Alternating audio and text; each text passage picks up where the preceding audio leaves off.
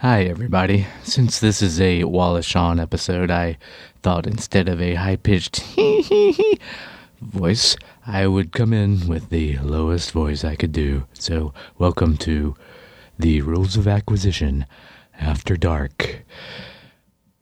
And let me tell you all about My Dinner with Andre, which is a movie that I had not watched when when we watched this episode of DS9. But in fact, I have a lot of things to say about Grotowski. And back when I was upstate doing theater, I can tell you that I had such an amazing experience. I was working on this play, and we were both. We well, we were all naked. It was about the um, intersection between fear and arousal. The play was called Terotica, and I was um, walking around naked in a holding a knife and wearing a Costa Rican uh, devil mask made out of a cow skull, you see. And I was uh, grasping with uh, another uh, woman. She was naked. Um, and I was, uh, well, before then, I was uttering very guttural text, maybe even in a voice like this, and I was doing it a very and from the Necronomicon or a uh, you know fabrication published uh, quote unquote version of the Necronomicon, and when I was doing this, is the most uh, rewarding creative work of my entire uh, theater career. I was in a farm upstate in an abandoned church, which is where we built the show, and um. I'm, oh, am I am I boring you? Oh, okay. I guess you don't want to hear about that. Would you rather just listen to us talk about the Nagus and Ferengi and this episode of uh, the Rules of Acquisition? Fine. Well, enjoy the show. Um, actually, I'm sick. That's why I sound like this. And by the time that, if you stick around for the back end, I will have more to say, and I probably will feel a little bit better because I'm about to start coughing and I can't keep this up. All right, uh, well, uh, enjoy the show, and I will be back on the back end to talk about the Nagus. Krax, Nava, Roll, My Hardu, Zek. Oh yeah. The bigotry towards and sexual appetites of the Ferengi. Oh yeah. And Wade has a crush on Andrea Martin, a strange, beautiful crush. Oh yeah. It's time for the rules of acquisition. Hello, and welcome to The Rules of Acquisition, a podcast I hope you've been listening to for a little bit so you know whole, the whole spiel. We're talking about Star Trek, Deep Space Nine. We're going, going through every single episode. Uh, with me is James Nolan Hey guys. and Hugh Crawford. Hello, gentlemen. And as always, I'm Wade Bowen. And tonight we're going through an episode called The Nagus. Yes, the Nagus. So, yeah, All right. If You want me to go ahead and get into the description? According to IMDb, this uh, aired March 21st, 1993. IMD describes this episode as the Ferengi's greatest politician and leader, the Grand Nagus, comes to the station. He seems very interested in Quark's bar. This one was directed by David Livingston. All right, gentlemen. So, what do we think of the Nagus? Anybody want to start? Initial thoughts? I loved this episode. This is the first one in a while. I, I I I enjoyed a good part of this episode, and I feel like that the parts that I didn't enjoy revealed something to me about how at least the first season of Deep Space Nine is is running behind the scenes, and uh, it was so I enjoyed it on that level too. So what wasn't enjoyable was informative to me. That's interesting. Yeah, yeah, I, I really I enjoyed this one more than I thought I would remembering it.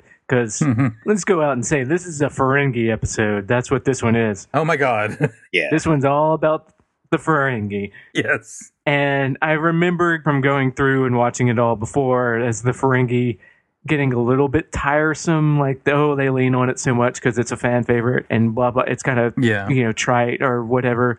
But you know what? This one, this is a great episode. I liked it. Yeah, and you know what? And I think for two reasons it's great. One of which is the entire I I really liked. I mean, it's kind of hokey and TV as it was. I really liked the whole father, the whole Sisko, Jake, and Nog storyline. Yeah, I came on here ready to defend that quite a bit. Oh, it's a good one. Yeah, No, no, no, no. I thought that was a good storyline. me too. I like that a lot. I have thoughts about it I want to talk about later. Yeah, I responded to it as a teenager, a man, a man who's been a teenager. I responded to it as a father of an eight-year-old boy, but what will one day be a fourteen-year-old boy. So, I mean, I liked that whole storyline a lot. Okay, so the storyline is is that basically Jake uh, could go on vac at the beginning of the episode. Jake could go on a trip with his father, but tells him that he doesn't want to do that. That he just wants to watch ships come in with Nog. Mm-hmm. Like he's at an age where he's putting like the stuff with his dad aside in favor of hanging out with his friend. Right? Yes. Mhm. Okay. Right. Yeah, he could go to the fire caverns for Gratitude Fest, Yes. which at first I was like, oh, is this like fucking Happiness Day or whatever it is in the Star Wars Yeah. holiday special? Exactly. and it, for everyone that wanted to go see those fire caves, believe me, you will. Don't worry. You'll see a lot of those fire ca- Oh, the yeah. fire caverns of Bajor. Yeah. Um, They come back. yeah. Uh, I also like that it touched on, not touched on, it was pretty extremely sort of firm in the racism of Sisko and O'Brien, but particularly Sisko, towards Ferengis. And I'm going to call it racism Yeah, it's it's racism. because I think specific specifically about the racism in that storyline with between Nog and the father and the and the son, and I think it's specifically like hammered home in that scene where he's like, "I want you to like them because we're Federation and we like other people, but." We're just so different that we can never, you know. And he was trying to make these sort of excuses to sort of, and I, it was fun to watch this. It's fun to watch Avery Brooks do this. It's fun to watch a Federation that sort of chisel at the the esteem of the Federation. So all of that was just really, really enjoyable. And the second thing that I loved most about this episode was was Wallace Shawn. yeah. Yeah. You can just imagine. I mean, watch those scenes and imagine even like the base level Star Trek actor in that role, hmm like whatever the base minimum or whatever is, playing that role and how hammy and awful it could be, Right. Or boring, Right. It could be really boring too. He gets a little bit hammy in there, but He no no almost a little bit to the hee hee hee hee hee yeah, to the extent that those get a little bit grating for me, if I'm being honest. but I I felt like he knew. He knew it was going to grate on you. Like Yeah. it's like you're being graded on by a master. yeah, I forgave it because it's fucking Wallace Shawn doing it. So Well, I feel like he knew when to go a little bit deeper. He knew when to like hold back. He knew when to like. He's giving a multi-level performance. Obviously, it's a high-pitched performance, and obviously, it's broad comedy. But he's giving it like a touch of nuance that I I think is maybe uh is a lesson for some of these actors on the show of how to play these kind of characters. So Right. I don't know if he went into it thinking I'm going to do a nuanced thing. I think he's just he's just good enough to, that it, it pulls through. Yeah, no, I think he just just sense memory of like old Hollywood, uh, you know, old Broadway talent. You know, Right. he's trained enough and been around enough that he knows that you, you know, he's not. He's a real actor. He worked his way to get to where he is, and he's a real playwright. And Right, right. He's done mask work like Armin Shimerman has to make him good at being a Ferengi. And yeah, so like he he did he he's got the skills. So just in the sense memory, he comes from like someone didn't just this. Eh, he he's not like Terry Farrell, where everybody told her she was pretty and she decided to go be in television. yeah, that's not his career path. So he's got skills that he acquired through not being on a, being on a different path. So- yeah. You're a hot four foot eleven or whatever his height is. yes. Though to your first point, I did find it funny. Like, oh, the Sisko's, the Federation, and humans and Ferengi are so different. Oh yeah, because like humans have never been capitalist. Yes. yes. right. Plus, Sisko's dad owns a restaurant. Yeah. Are you telling me he's giving that shit away for free? Oh yeah, Come on. He's, he's in the Federation. Yeah, he's doing it because that's what you get to do in the twenty third whatever century it is. You get to do what you love. You get to make a living off of it. You don't have to worry about doing it for hmm sustenance. You do it because you love doing it. And that's what his dad does. Well, they call him a chef, but really he's just a replicator programmer. oh, his no, his dad cooks and shit. no, but no, I know. I'm just kidding. We're getting ahead of ourselves. We haven't even introduced. We are. Yeah, that was that was my bad. This episode even had aubergine stew in it. Oh, is that this is the first mention of aubergine stew? No, it was mentioned in the pilot because his dad used to make a mean aubergine stew, but this was this was Uh. the second mention. Yeah. Okay. So what's up here? So why is the Grand Nagus coming to a shitty little space station? Well, it, and a shitty little bar. It turns out it's because the Gamma Quadrant provides some new business opportunities, and I think that's interesting. You know, that like checks off the box of actually using the wormhole Yes. for a plot device. Oh yeah. You know, which is basically all we ask of this show, and it hasn't done that for half of the episodes. Yes. Good point. That was what you think of, like in those last lines of the first pi- of the pilot episode. It's like this opens up everything of all these new potentials, and then we just do typical boring Star Trek shit for five episodes. Right. No, this is like, why aren't there Ferengis out there manipulating people in that? So no, it makes sense. This is what the second or third episode should have been about. Yeah. Right. Yeah, you know what? That's that's true. Mhm. The Grand Nagus should have been there like ASAP. Yeah. Yeah, and I want to sort of plant the seeds on what I think when I said that it gave me like an inkling of what I don't think is working this season. Is this episode was actually pitched by the director. The director of the episode, he's directed a ton of Star Star Trek shows across all spectrums of the different series. That David Livingston, and it was the first time he pitched an episode. And he pitched an episode that it was the he pitched the Jake Nog and Sisko stuff, and then he pitched an episode about a conglomerate of criminals that run a criminal enterprise throughout the Alpha Quadrant, featuring Klingons, Vulcans, uh, you know, criminal Vulcans, and all these different people. And they were to come on Quark's bar and sort of put this the plot device in motion that Quark ultimately sort of got snared into. And I think that's a fine episode. Like I don't know, and they they were like, no, and, Da- and Ira Behr said, no, I just want to rewrite it and put Ferengis in it because we like Ferengis. You know what? I think that was the right call.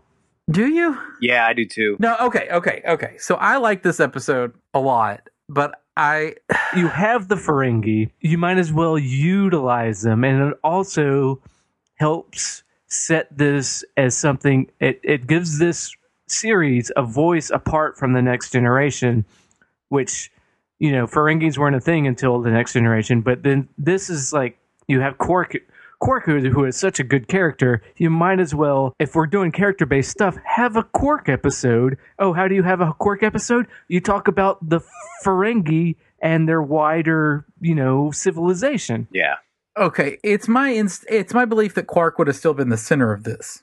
Yeah, but it just makes it more interesting and it colors it. Otherwise, you do it with the, all the other races. It's it's like a next generation episode, but that Quark happens to be in. Yeah. This actually you, this makes it uniquely Deep Space 9 is I think what he's trying to say, right? That's Mhm. No, yeah, I okay. Um, no, I, I, you're right because the thing, the the weird thing about my argument is this episode doesn't suck. So I'm arguing about a change that was made that didn't make the episode that didn't make it a bad episode. Right. But I think it shows that is weird. Yeah, no, I know, I know. Well, I my overall point is I think that Ira Behr is possibly like a bad writer and a bad influence on this show. Hmm. And I think that with last episode, which was a dumbass idea of an episode and was an awful episode, was pitched by Ira Behr's best friend who had never worked on Star Trek before. But he let him, it was his best friend and he let him pitch an episode and it was the worst episode in the world. Yeah, This, Move Along Home Yes. is easily the worst episode. We talked at the beginning of the podcast about a Man Alone being the bar. It's like, oh man, yeah, no, we moved. Man Alone is so much that the bar is Move Along Home is so much below the bar. It's, Yes. it's the worst. So we think Move Along Home is actually the worst one so far? Oh my God, yes. oh yeah, totally. I do. Do you not? No, I don't think it is the worst. I, it may be the worst Deep Space Nine episode. It pulls that trick where it's so bad that it's almost entertaining. Yeah. So yeah, Yeah. There was a, you might have a point there, but it, like, oh that's, man, that's my point. Like in watchability, I think. Or, but we're get, I'm dragging us back to last week's argument. This week, it's the it's a black hole of badness where it's Yeah, that we're still is- stuck in its Mm. gravitational pull. yeah, we could get. Um, we might be able to get in this argument every week about which one's worse if we're not careful. Yeah, my argument for a long time is going to be moving along. Home, Oh, yeah, no, I you know, So I bl- I blame that episode all on I- Ira Behr, and I think that I I think what he's doing is he's meddling in episodes to keep it.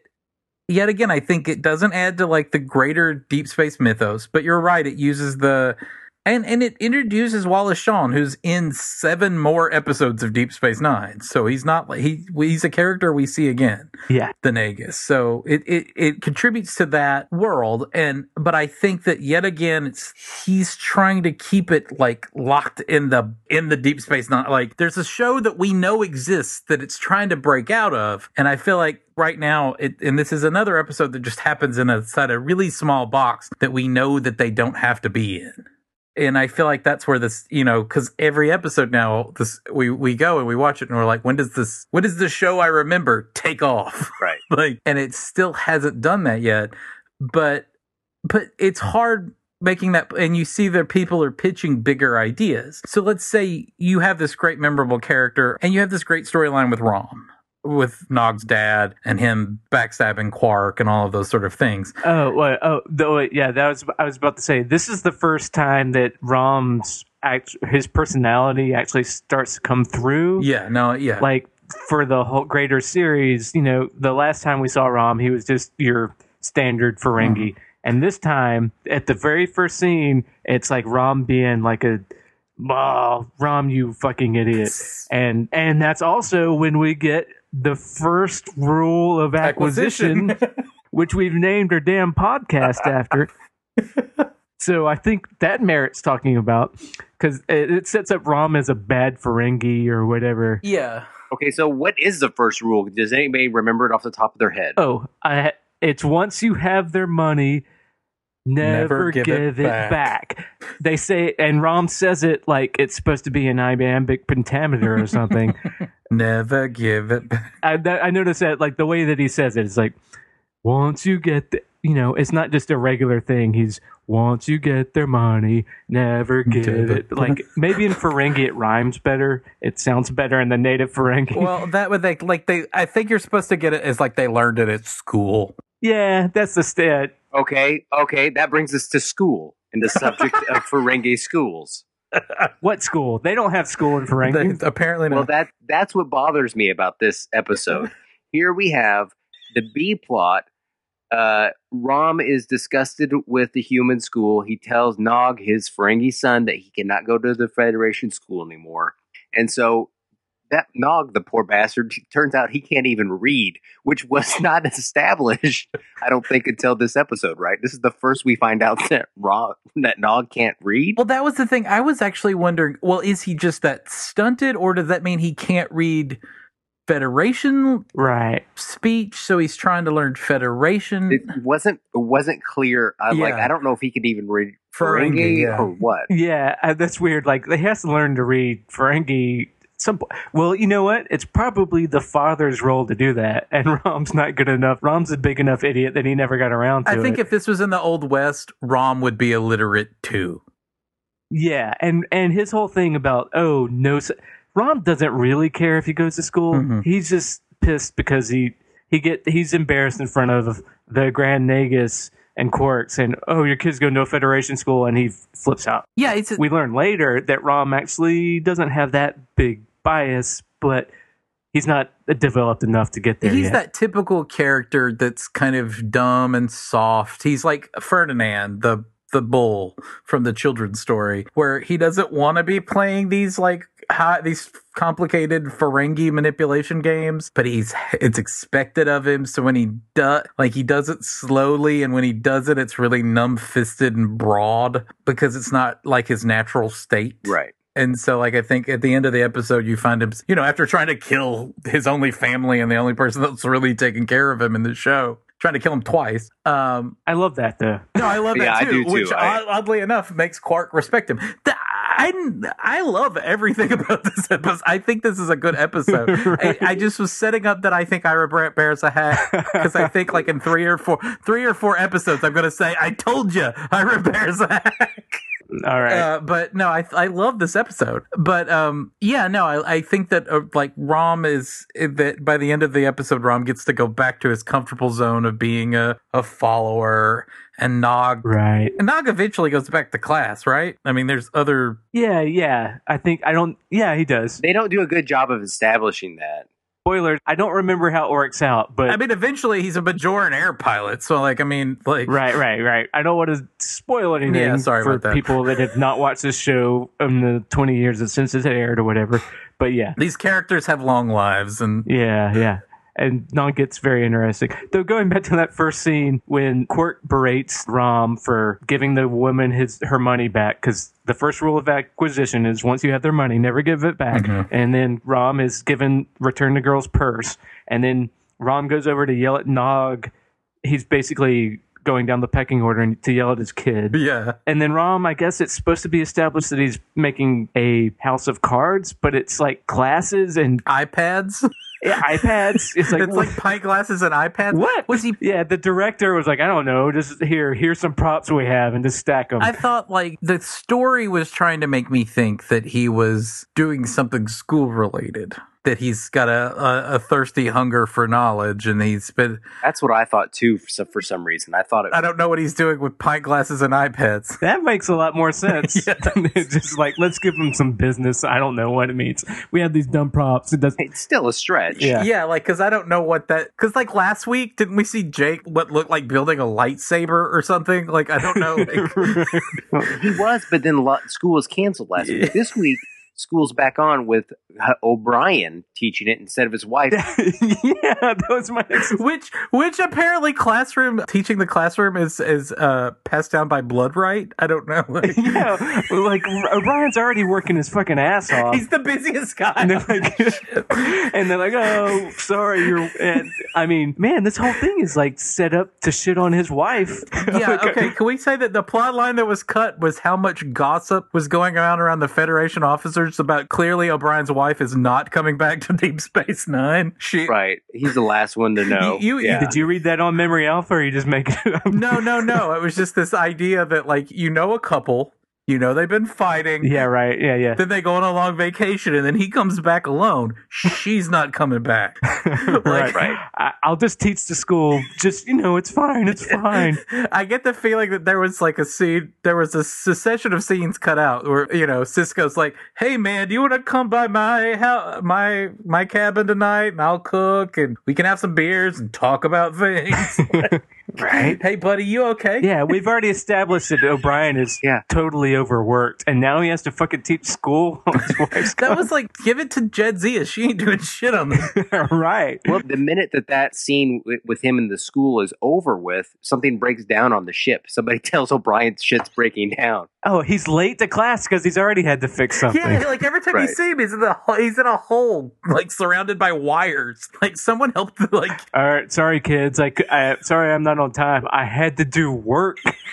My God, get fucking. Yeah. Sisko's got his kid there. He's just sitting in his office with his hands behind his ears, throwing a baseball around. Let him teach. if I'm right, Kira had no line in this episode. yeah, let her do it. And Julian was barely in this episode, wasn't he? yeah, yeah, he was in the scene where he's like uh, was talking about Declared the Nagus dead. yeah, or the Yeah, right. No, it was that making sure that Quark was okay after the bomb didn't kill him. Oh yeah, yeah. Oh, yeah. that's right. Right. One of the attempts uh, is a Ferengi like homing, Homing bond. Yeah, that works off your sweat. that track homes. Yeah, which Ferengis give off a lot. it makes sense. We're always they're always quick to give out gross details about Ferengi. I agree. Hey, you know what? Technology then can probably hone in on DNA and pheromones. Yeah. Maybe Ferengi give more. They got a lot of earwax. I don't know. One thing I noticed by having an episode that was so full of Ferengi is that, you know, because there's like, what, 10 or more Ferengi in this episode? yeah, yeah. Uh, one of the things I realized is that they kind of go out of their way to make Quark the most attractive. Yeah. He's like the George Clooney of Ferengis, it seems like. He's the most watchable. You can actually look at him, and that's on purpose because you have to look at his face for like you know forty minutes every week. So by design, we have to be able to look at him. He doesn't wear one of those little infantilizing bonnets. Yeah, there's only a few of those. I feel like they give those out because most of the time they're like, "Man, I don't want to do the rest of the makeup work. Just, just put Yeah. a bonnet on." Unlike Wallace Shawn, his head doesn't look like testicles. right? So it turns out that the Grand Nagus is looking for a successor, and he names Quark as his successor, and then he fakes his own death. And then the whole thing was a test for the Nagus' son, And and his son is pissed off. and his son is pissed off because he fails the test. Yeah. Yeah. Right. And then his son and Rom are the ones that are plotting Quark's death. Yeah. Because the, the the way to have won the test was to be the one that takes care of the bar. Because Quark's bar is really important and Right. That's where the money is yeah, and the influence. if you listen, well, and that was a really nice point. And even at one point, like the Nagus says about his son, it's like it's like talking about to a Klingon. No, Klingon. and it sets like Ferengi values are not like be cutthroat and kill people. It's just like you know what? It's whatever gets the most profit. It's not being about being violent or aggressive. What he should have done is just sat back and been the guy behind the scenes pulling the strings, and that's what Ferengi is all about. Whereas his son is like trying so hard to be aggressive and cutthroat and everything. That's like, I really like that one line at the very end. It's like. It's like talking to a Klingon. That's what he says. yeah and you also see you see it uh, when i was watching it a second time you see all of the different areas where it's a big it puffs up quark this episode it's very generous to quark Oh yeah. Oh yeah. and Yeah. like it, at most moments quark has the right instinct even at the end by dragging that dabo girl to like show off to the gamma quadrant that that's his wife Oh, yeah. yeah that's a smart instinct because they couldn't kill the dabo girl too Like- right. Like, no, no, no, don't do that. yeah, yeah. So Yeah. like, but like all of his instincts, even in that overbrought kind of crappy Godfather ripoff scene, Oh, at the table. Oh god, I hated that. I hated that. yeah, where he's holding like a cat organ or something, like I don't know, like some sort of Oh yeah. like space cat. what? What the fuck was that puppet there? Yeah, the pet there. Do we see that thing show up again at, at any time? I actually loved it. Hey, it's fuck some fucking Some crazy space cat. uh, low budget Henson Imagineer, but you know Muppet shit. The puppet was It's like somebody somebody had their hand in that thing doing like little movements and stuff for Through that whole scene, yes. yeah. probably Nana Visitor, so she'd have something to do. That's how she got her uh, stipend for the show or whatever. Right. Yeah, I almost wonder if maybe this ep- this episode was written without knowing if O'Brien would be back from Con Air or whatever movie he was filming for the last three episodes, and that was all Nana Visitor stuff. And then, like when O'Brien came back, they just ripped all of her lines from her and gave it to O'Brien. Maybe. But he had his wife. They didn't want to pay Keiko for this one. so Because I like, think it would be let's- funny to watch Kira having to teach a bunch of kids It would be. Yeah, yeah. and like de- deal with their homework excuses. Yeah. That's a funnier scene than O'Brien. When I was your age, I was killing yes, with ra- like razor wire Cardassians with my bare hands. yes, And you guys are complaining about homework. right. Yeah, I'm trying to build a nation here. You know all that stuff. yes. Yeah. But back to my point is the episode is really good to Quark and like so like I like that you get to see how when you bring in all the Ferengis you get to see in contrast not only the world that Quark comes from to better understand him but you get to see that like how he is you know you always want the character in a show to be exceptional among his kind and that he is that so that that's a joy to watch you know Guys, being a Ferengi looks fucking exhausting.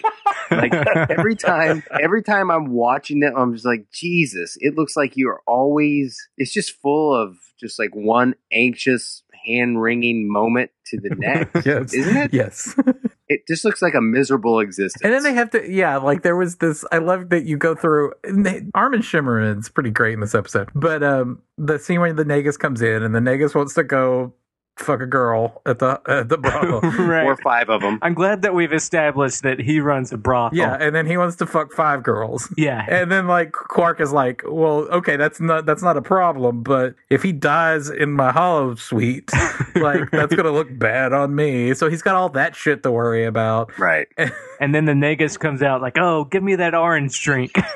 yes. There's a whole uh, theme of orange, and then Jake Jake's Sisko is drinking orange juice this whole time. There's a big orange drink.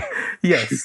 give me that orange stuff. yes. They have Fanta in the future. Wait. right. Oh, I'm sorry. Fanta. yeah, that's what that is. Uh, It's like a juggalo uh, future we're living. it's a juggalo culture, the Ferengis.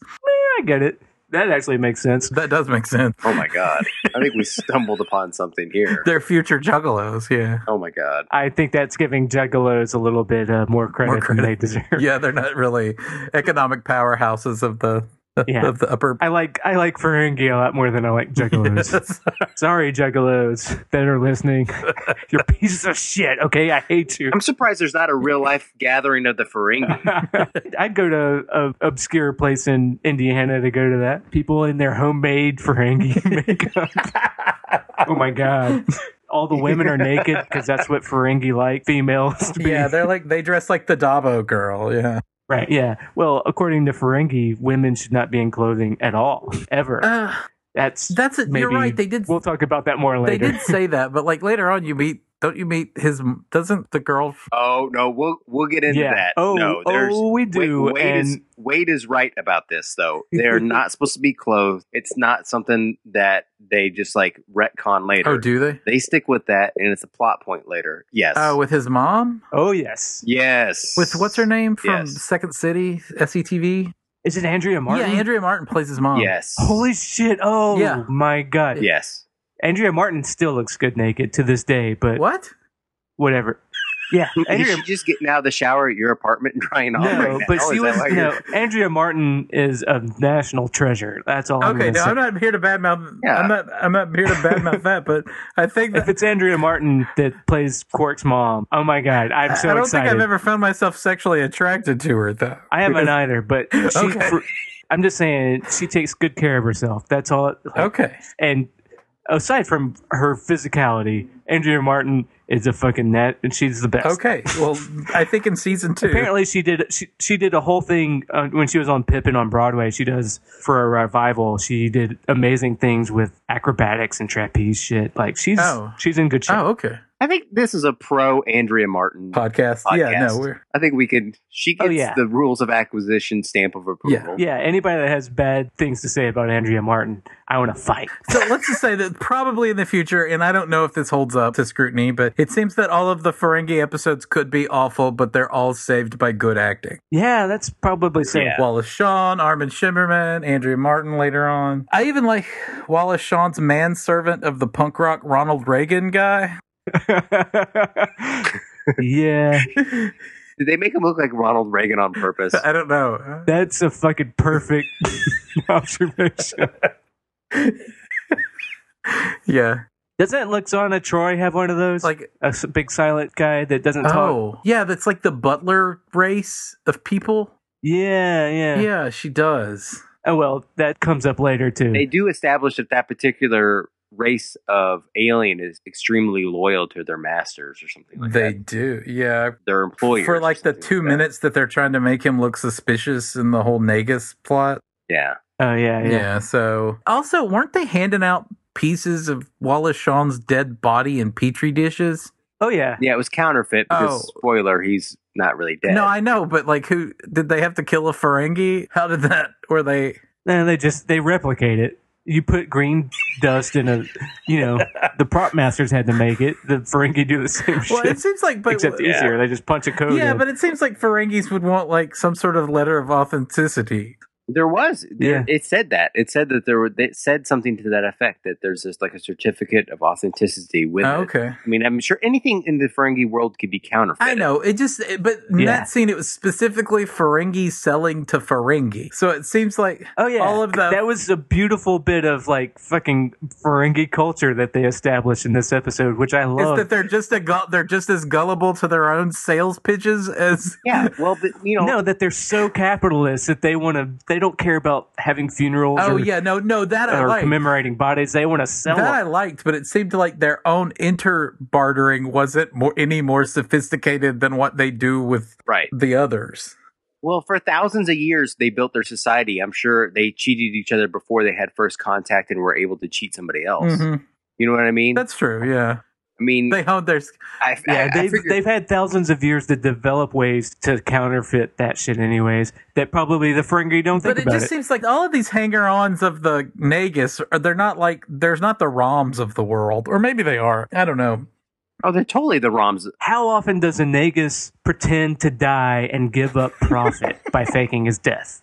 Probably not that often. I guess I was thinking more of the no, I don't want to pay that much for it, but it's going to be twice as much next year. Okay, you know that that's an old as dirt sales tactic that just that worked on a like I don't know. You're right, but it, it was but a, it's it was a weird. history is probably borne that out in Ferengi culture that it will be more worth more. I guess, yeah. So- no, I agree with you. It's it was just a, it was a strange thing to see.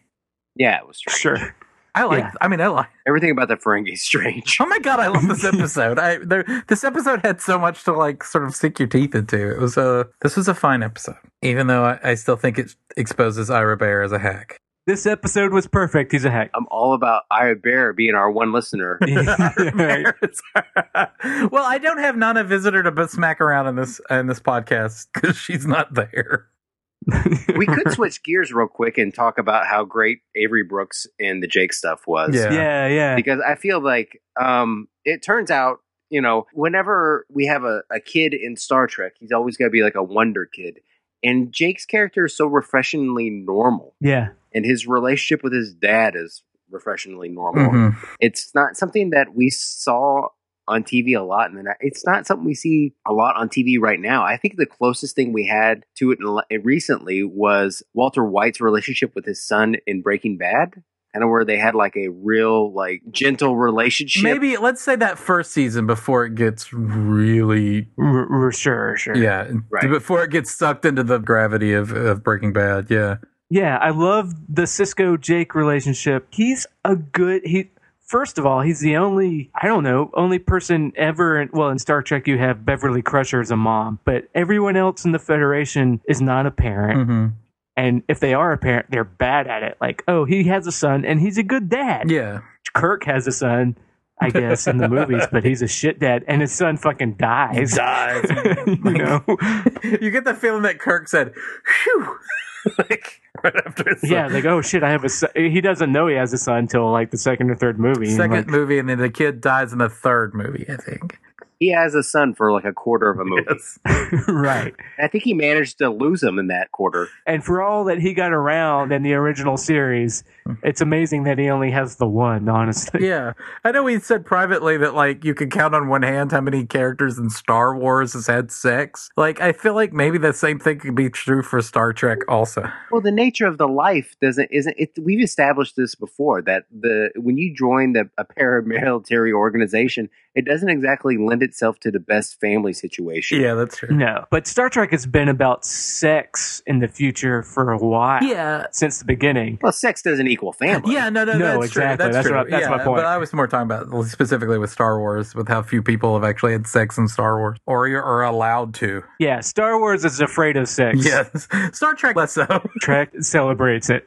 Risa, Gene it's a- Roddenberry was much more sex positive than George Lucas, I think. yes. George Lucas is strange, but um, no, I think I think you hit on the nail on the head with what is so great about their is because you're given a kid whose name is on the credits at the beginning, so he's not like us sometime. I mean, he's only on it sometimes, but like he's he's an everyday. He's he's a Deep Space Nine character. Right. He's in that core character. yeah. Um, and you're right. He's not the special. Wesley Crusher was never allowed to be just a kid because he was always a wonderkin. Right. Jake isn't. Jake is probably not as will ever be as smart as his dad. Right. He's never destined to be a star in the Federation. Yeah, exactly. That's all I'm going to say about that. Nor does he really. He doesn't want to. No, No, he doesn't. that's- that's, we don't need to get ahead of ourselves, but he, yeah. Right. yeah, no, he's not special, and he probably won't ever be. Actually, he is special. He's probably the only person in He's spe- special in a different way. the only person in the whole damn federation that's qualified to deal with the Ferengi on a cultural level. Oh, that's a good point. If there was ever a Ferengi crisis, the Federation might have to call Jake Sisko in to like be the ambassador because he's the only one that's familiar enough with their culture to like negotiate those waters. Oh, that's true.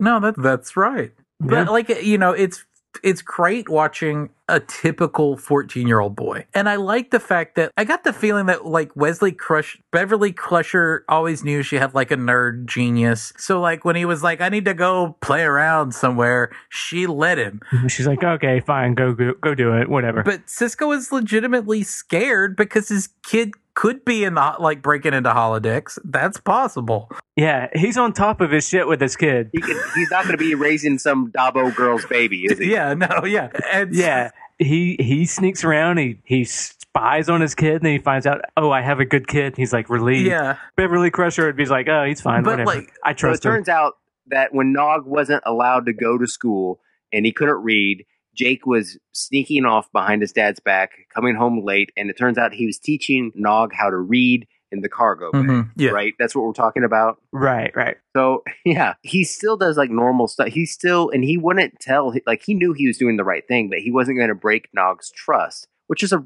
strange, like realistic fourteen year old thing It to do. and it and it didn't have to because he had already said that he was illiterate. He had told his dad he was illiterate in the scene before, Yeah, so it wasn't like he was keeping that. But yeah, I like that the show actually respects, like, oh, he's not going to tell the secret, and Sisko respects that Jake doesn't tell him the truth Mhm. when he goes and spies on him. And O'Brien, when they're in class, he knows that Jake is lying when Nog gives the Vulcans ate my homework excuse. oh, that's right. Yeah. Vulcan stole my homework, and then O'Brien is like, "That's bullshit." But then uh, Jake, and he's like, Jake stands up for him. And he's like, "You know what? I respect that your kid's not a rat. I'm gonna let it go because he spoke up for you. You know what? I I like that. Yeah. I like that scene. That was good writing with the in the classroom scene with like the Vulcans stole my homework because it shows that he's like culturally illiterate too. right? Yeah, they're talking about ethics and Vulcans being thieves. Yeah, he's like he's like, why would Vulcans steal your homework? And he's like, because they don't have ethics. And I was like, uh, you know, that was a little that was using Star Trek nerddom and sort of world understanding to develop like something in a really succinct way, in a really well written, quick little way that gives you the like that he's kind of stupid about people Yeah. and about the different races of the world. So I like that. Yeah. That he needs education. That Yeah. he needs a he needs to be in class. Yeah, and speaking of Vulcans, apparently Jake and Nog's activity that they do is just sitting at the top of the second level of the mall on the promenade, just sitting around looking at And, people. and eating one of those like pig ears that they get from the little merchant. yeah, yeah. Then they're on the promenade doing whatever, and a Vulcan walks by, and then Jake's like hubba hubba, basically, Yes. she's she's hot. And then I just thought like maybe those onesie spacesuits that they give them have some extra defense in the crotch because I don't think they're very good for adolescent No, no, boners. no, no. You're, that, that's the awful. That's the bad jumpsuit boners that uh, you don't need. right? Maybe the future they solved that problem because clearly it's, They're he's, all he's getting saltpeter a injections or something. yeah, or maybe maybe the fabric is some space age polymer that looks like it, but It's, it's, like bigger on the inside. pushing back that tiny. Yeah, yeah, Don't you think he could just replicate some anti space boner drug before going and looking? Yeah. But who wants to do that? To I think that's probably what he does. I pretend to believe that the suit is actually his boner's pushing real hard Yeah, against it, but it just doesn't look like it is because it looks really constricting. Yeah. No, I like that too, and it was like because he's like because he's a 14 year old kid, Yeah. and the whole scene between him and O'Brien, which I I really like a lot, wh- or between Sisko and O'Brien, when he's like, I'm not going to push that issue with him right now, and he's like, Why not? Oh, and he yeah. goes, Because I don't want him to choose, and he's like, Why wouldn't you want him to choose between you and Nog? He goes, Because I'm going to lose, because he's a 14 year old kid. Yeah. and that's exactly like I think every parent of a teenager goes through that. yeah. And O'Brien's like, "What? That's crazy." And like, uh, your your kid's three. Yes. right. Talk to me again when she's fourteen. that was Which great. nerds on Memory Alpha get really upset because she really should only be a year and a half old. But Uh, of course, fuck you, nerds. It is a she is a year and a half old, and O'Brien knows that, but he's not going to correct Sisko. you're turning it into a thing where it's like it's Sisko doesn't know. Yes, he's just going to let it sit there. He's not going to. He got the point. I don't know who can figure it out between interstellar travel and star dates yeah, and Einsteinian relativity. Maybe she is three. yeah. She could be trapped into time dilations or something like that. right. No, I like that. Uh, there's also we're on the t- we're on timelines and nerds. Apparently, way back in the Dax episode, they gave out a star date that was wildly wrong. Oh yeah, not surprised. But because you have to like follow the timeline on these things, the nerds went ape shit on memory alpha is what you're saying. well, they don't ever want to say that the star dates are wrong, so they have to accept that as fact. And because that was the episode where O'Brien first left, oh, and so he's been gone all this time, and it mentions that he had been gone before on this episode, all of these episodes have to be like pulp fictioned out to be like somewhere in the middle of the second season That's tedious. instead of just accepting that they made a wrong star date number. That's funny. Yeah, Yeah. so but like that's what they do. So like all of these things are like this is complicatedly placed somewhere in the activities of the second season. So That's interesting. Yes. Because they're all kind of one offs, anyways. yeah, yeah, it funny. doesn't matter. None of them are really building on the larger story. So Except when you get to all the different first contacts we've had, those have to be yeah, uh, there's a new first contact uh, next week too. I was A nut. That's the third first contact we've had. well, it's a first contact well because there's all these different planets. So it's a Okay. first contact with these people. Okay. in the- well, of course, you're going to only have one first contact with one Yeah, yeah. person. That's what first No, no, no, contact no, is. no, no, no, But they've no, with- had they've had first contact. They've had formal first No, I contact meant so uh, far. but okay we've had because two you're talking about the, the with the gamma, quadrant. But like, yeah, these are actual planets. So they you meet a new race next week too. Okay. So, uh, but Um, yeah, um, that's getting here nor there. All right. So, are we about to the point? Does anybody have anything they want to share that they would change about this, or do we have more to talk about? Um, I I think we're at that point. yes, Uh, Who wants to go first? come back to me. Wade, what would you change? Okay. All right. I don't know if I would change it, but I had a certain memory of what I thought this episode was that I actually was really psyched to wait for it, and it never happened. like the way I remembered it was also kind of prescient. Like I thought that the Nagus faking his death was a way of him shorting and to make more profit for himself.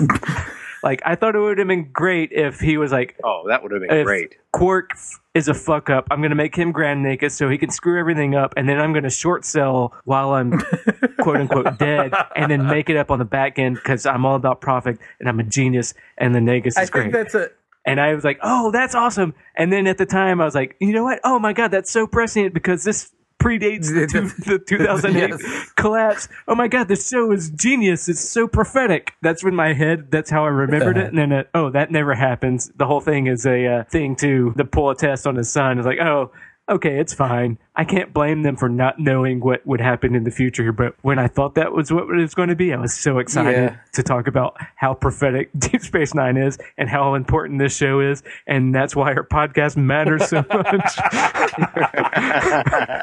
so if I could change anything, I would make it to where it, that was such a big deal. people deal. always say when you go back in time that well, this was made in a simpler time. yeah. Usually they're talking about race, and I usually think that's bullshit. But um, Right. with this, it's actually true. I don't think people understood the like because the Ferengi's capitalist little schemes are all flea market swap meet sort of sale schemes. You know, like uh, you know, Right. I'll I'll sell you these four cartons of this for this, and they're worth it. You know, it's all like really sort of basic capitalism Yeah. and like the complicated Goldman Sachs world Right. is not really like like if this was written today. They're swindler capitalism. Yeah, if this was written today, they would be more Goldman Sachsy Yeah, yeah. with their plans of selling shorts and trust stock and all that kind of crap. But you're right, this is a, that would have been prescient. I was so psyched. I because I, you know, you remember things differently, I guess, and I remembered. Oh my god, this show is fucking genius, and I didn't even realize it. Uh, well, maybe it's genius in another way. I don't know. I was wrong. I would have. uh uh, I don't know. You've half uh, convinced me that, like, my general belief that the original pitch story, the kernel that I understand of it, was probably bringing in things other than Ferengis into this sort of scheme because I still don't really understand why Ferengis would have a Nagus. His power seems to be nebulous. Is he like a president of the planet? Yeah, Yeah. that is a little weird, especially as pro-capitalist as they are. Well, he, he's a financial leader and political a- Financial and political. It seems like he's more of a union leader, kind of like when you. Yeah, he should be the Alan Greenspan, especially talking in the timeline than we Is are. that or or before the financial collapse, he should be the Alan Greenspan of the Ferengi. But he seems more like a Jimmy Hoffa. Like, yeah, he does. Well, that's what they set up them as, is you know, crooks. yeah, so like that, uh, it's it's all very complicated, and I, I would have liked the idea of exploring a formal criminal enterprise Yeah. in the Alpha Quadrant and and seeing it represented with Romulans and Klingons and Vulcans and all that shit. Um, but still being Quark centric. But like this episode is so good that these arguments are are are I I I appreciate that my arguments on this are weak. So Yeah, and they've already actually gotten into bringing all these criminals. They did that with the um, Q episode yeah, where yeah. But I meant like she she they get all these like criminals to come in and bid on things. They've already had a conglomeration of all the criminals in the quadrant. Come. Well, sort of. I mean, then he seeks and he sells those bounty hunters to kill somebody in one of the episodes. But like the idea of you know like a like a true like enterprise, like a like a a mafia or like something. a Cosa Nostra, I think was the word I was trying to look for. Uh, you know, where they're not all just criminals; they're just members of a criminal. Or it's so it's um you know where they're not all like gangsters, like kill people and shit like that, but they're running like a business. You know, like it's it's a business, right, which right. I think is what it was supposed to be pr- like sort of pitched as. But this episode is great, and this may be my favorite episode since the pilot. So. So I got no. I understand my argument is weak, and I I enjoyed this episode. So Yeah. Yuhi. The one thing that I would I would change about this episode is it just bugs me the lack of education and Nog's illiteracy bugs me because there's no it doesn't make sense for somebody who to be after profit to be so down on any sort of education that maybe come up with some sort of like Ferengi caste system. Yeah, I think the understanding is that Ferengi are all supposed to be homeschooled. Well, that and maybe But that- maybe it's the idea. there's so many there's there's so many things about the Ferengi culture that goes that's counterintuitive to making money. yeah, yeah. as my problem overall.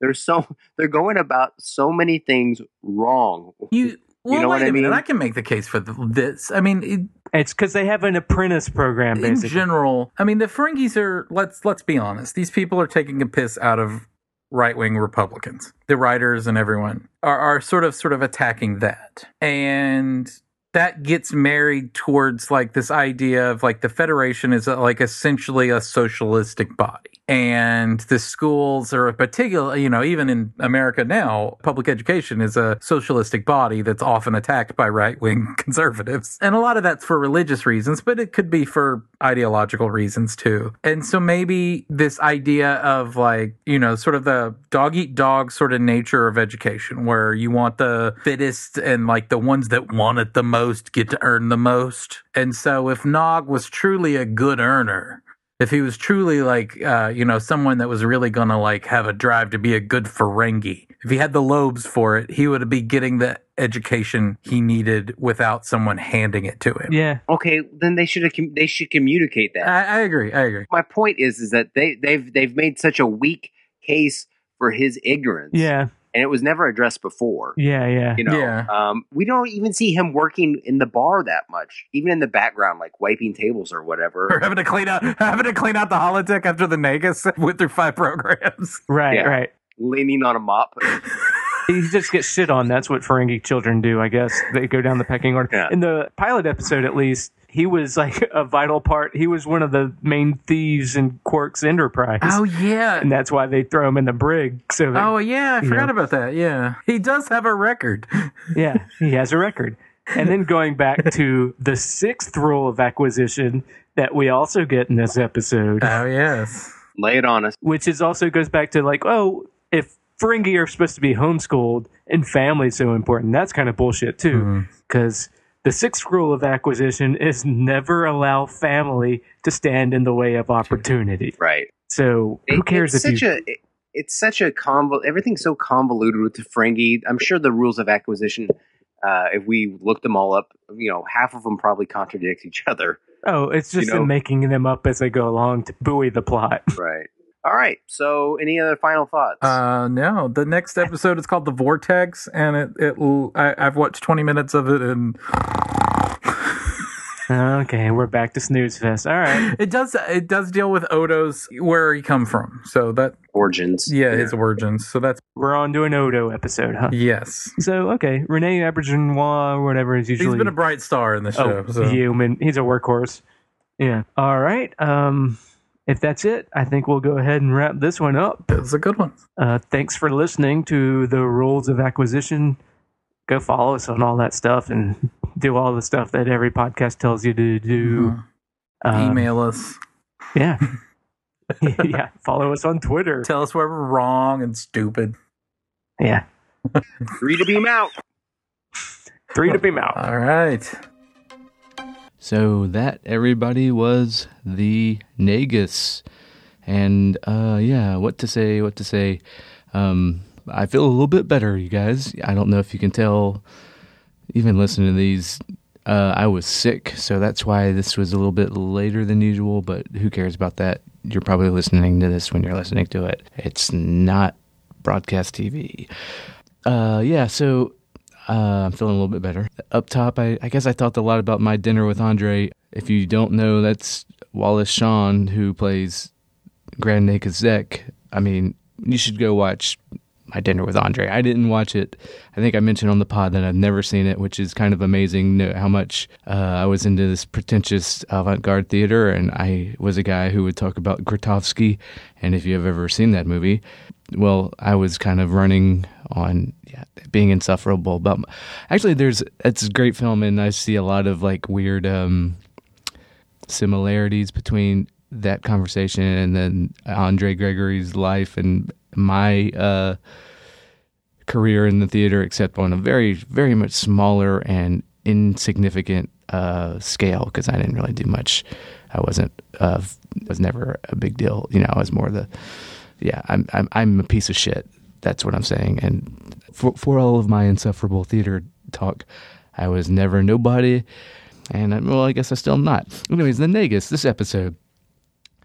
Uh, hey, it's a Ferengi episode, everybody, and we love this one.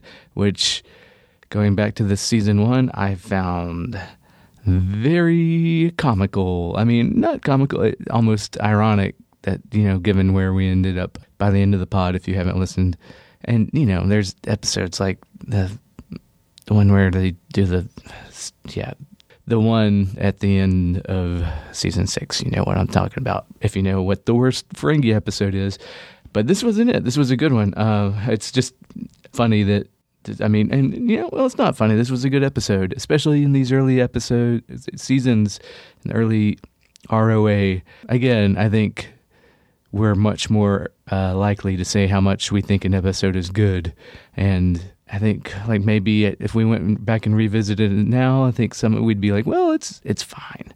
It's not great, but at this time, we're like, no, wait, actually, you know what? This is a lot of fun. This is a good episode. Chill out. We should enjoy Star Trek, and this is an example of Star Trek we can enjoy. And last episode, he may have been embarrassed by the voice he tried, and I am not. Yes, I will do Nagus laughing, and apparently throughout the podcast, I uh, do some bad voices, do some better ones sometimes, but the yeah, that's easy to do, and it's very annoying, and I have no regrets and no shame. Yeah, um, Life Day is the uh, Star Wars holiday special holiday, right? Not Happiness Day, but you know, I, I think I said it, whatever it is. And putting a foot down early on here, James starts his uh, ISSB, Ira Steven Behr, maybe a hack. You know what? Say what you will, call James a jerk for making that uh, statement, but you know what? He planted his flag early on in the ROA, and he never gave up on it. And you know, you got you got to respect that. So, uh, yeah, starting the campaign earlier. Uh, yeah, we didn't like the uh, Godfather part of this as much. I guess we the one scene. The Nagus has a son, which is interesting. Uh, the same way, I guess he might live in an alternate reality where Sisko's dad is still dead because at this point in the show, I think later on in an episode they refer to his dad and it's said in the tense like his dad is passed and not with us anymore. But that is not the case, and we hear all about and we meet Joe Sisko later on. So whatever that has nothing to do with this episode, other than the Nagus has a son we never see again, and Sisko has the dead dad who actually we do see because he's not dead. Uh, another thing we never see again is uh, the puppet that the Nagus has, and I wish there was more puppetry in Star Trek across the board. I wish that puppet came back. I wish it was a little Salacious Crumb to the Nagus's old crime boss, but he's yeah slash religious figure or whatever. Another thing, just going back to the uh, innocent times of 2015, I guess we were probably in 2016 by now. recording the podcast. But Juggalo culture now, I think James and uh, ju- looks at, at the Juggalos as comrades in, in a street fight kind of. You know what? The Juggalos have come back around to where, sure, they're dumb magnets. We know how magnets work, but I think you know. Uh, I think at this point, I think we're more sympathetic towards Juggalo culture in a way that we were not in this episode of DS9. And you know, part of it, I think, is yes, Juggalos are dumb, and maybe they're not. Some are. Some of you are very smart Juggalos out there, and you know, more respect this time than uh, in the past. Just, just like because I think especially we've gotten a lot more uh, focused on issues of class in society, and I think that's part of why we're not as mean to the Juggalos anymore. Anyways, I think if you know what I mean, you know what I mean. If you still think Juggalos are laughable and, and what the fuck are you talking about liking Juggalos now, Wade, we're betrayed. Well, you know, infinite diversity and infinite combination. Sometimes you just need a murder clown out there saying, uh, let's go uh, sneak in to do some some murder hoboing or something to uh, the. um, I, am not gonna talk about guillotines or anything. Uh, sorry, some people are rolling their eyes. Some people are going, "Fuck yeah, talk about gu- guillotines." Uh, anyways, let's talk about Andrea Martin um, because it's uh, it's a thing in this. We get in on a little detour about how uh, I think my nose started bleeding when I started talking about Andrea Martin uh, in an anime sense. Look, Andrea Martin is a national treasure, and I still believe that. And she's she's great. I mean, what can you say? I think at the time uh, of this podcast, I was listening. I was still listening to a lot of Julie Klausner's "How Was Your Week," and I think at this about time, like she had started making that Hulu show that got canceled after two or three seasons, Difficult People. And I just listened to Andrea Martin was on that show, and I had listened to that podcast where Julie was talking up Andrea Martin, and I realized, you know what? Andrea Martin is a national treasure. She did a lot of trapeze work for the Broadway revival of Pippin, and by all accounts, she's got a she's got a, still got a smoking hot bod for her age, and that's why my nose is bleeding. And get over it, old people are great. Um, yeah, so so yeah, my old pods, you know, and I stuff I was listening to things like uh like that, and now I don't know what pods I listen to. Star Trek pods, right? Nope, just this one and some other ones, and it's funny how our uh podcast intake can change over four years. Maybe you can agree. Maybe you can see that. Maybe you've grown with us as we've done this pod and changed in our views. And as Hell World has caught flame and burst around us, maybe we are a little bit different than we used to be. I mean, we got to be different than we did. Yeah, you know what? Yeah. So this is a good podcast. I like this one. This one was a lot of fun. There's a lot of uh, even when we disagree in this, we're like, okay, well, well, okay, I do agree with you. Even both of us, we're not that combative in this. It's kind of fun that way. It's kind of fun to be combative sometimes. But, anyways, the Nagus man, it was a good podcast, wasn't it? Yeah. So for your homework, I guess go watch uh, my dinner with Andre. And if you want to give us a call and tell us what you think about tell me, I want to know what kind of old podcast maybe you were listening to, how your podcast habits have changed just for me. Maybe we'll do something with it. Uh, give us a call if you want to talk about this episode or about Star Trek or about Rene Auberjonois. Um, oh yeah, bummer. I'm sorry. He he passed away just recently, and uh, that's a tough one because he he's like the best, and we never, you know, we may be later we have criticisms of Odo as a character, but never of Rene Auberjonois. He's just great. So rest in peace. So if you want to tell, I'm doing a lot of rambling here. It's just good to not be coughing and sick and talking in a very scratchy voice. But 917 408 3898. Let us know about whatever you want to talk about check out the podcast. Uh, we're in it on the Hashish and Discovery. Well, Discovery that's not happening yet. The Hashish and Superiority Book Club. Go check out that podcast feed. Go to kickersofelves.com if you don't follow or if you're not subscribed to that and you can do all the stuff and do all the things that every podcast asks you to do. Uh, if you want to hear that good old combative Kickers of Elves magic, well, listen to the Hashies and Superiority Book Club Season 2, Neal Stephenson's Fall, because uh, get your knives out there uh, and, and possibly your guillotines because it's uh, a little bit dicier. So, yeah, but do all the stuff. I love you. I love uh, some of these performers. I love Armin Shimerman. Uh, I love it's late, and I'm just I've got so much love. To, no, mm. all right, just just end the podcast. Wait, push the button. Yep, that's it. And You can turn this off now. s- stick around. We're still doing stuff. All right, bye. That is possibly why people are fearful for the future of our society.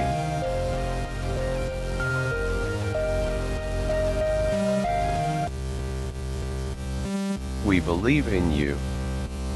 We know you are better than this.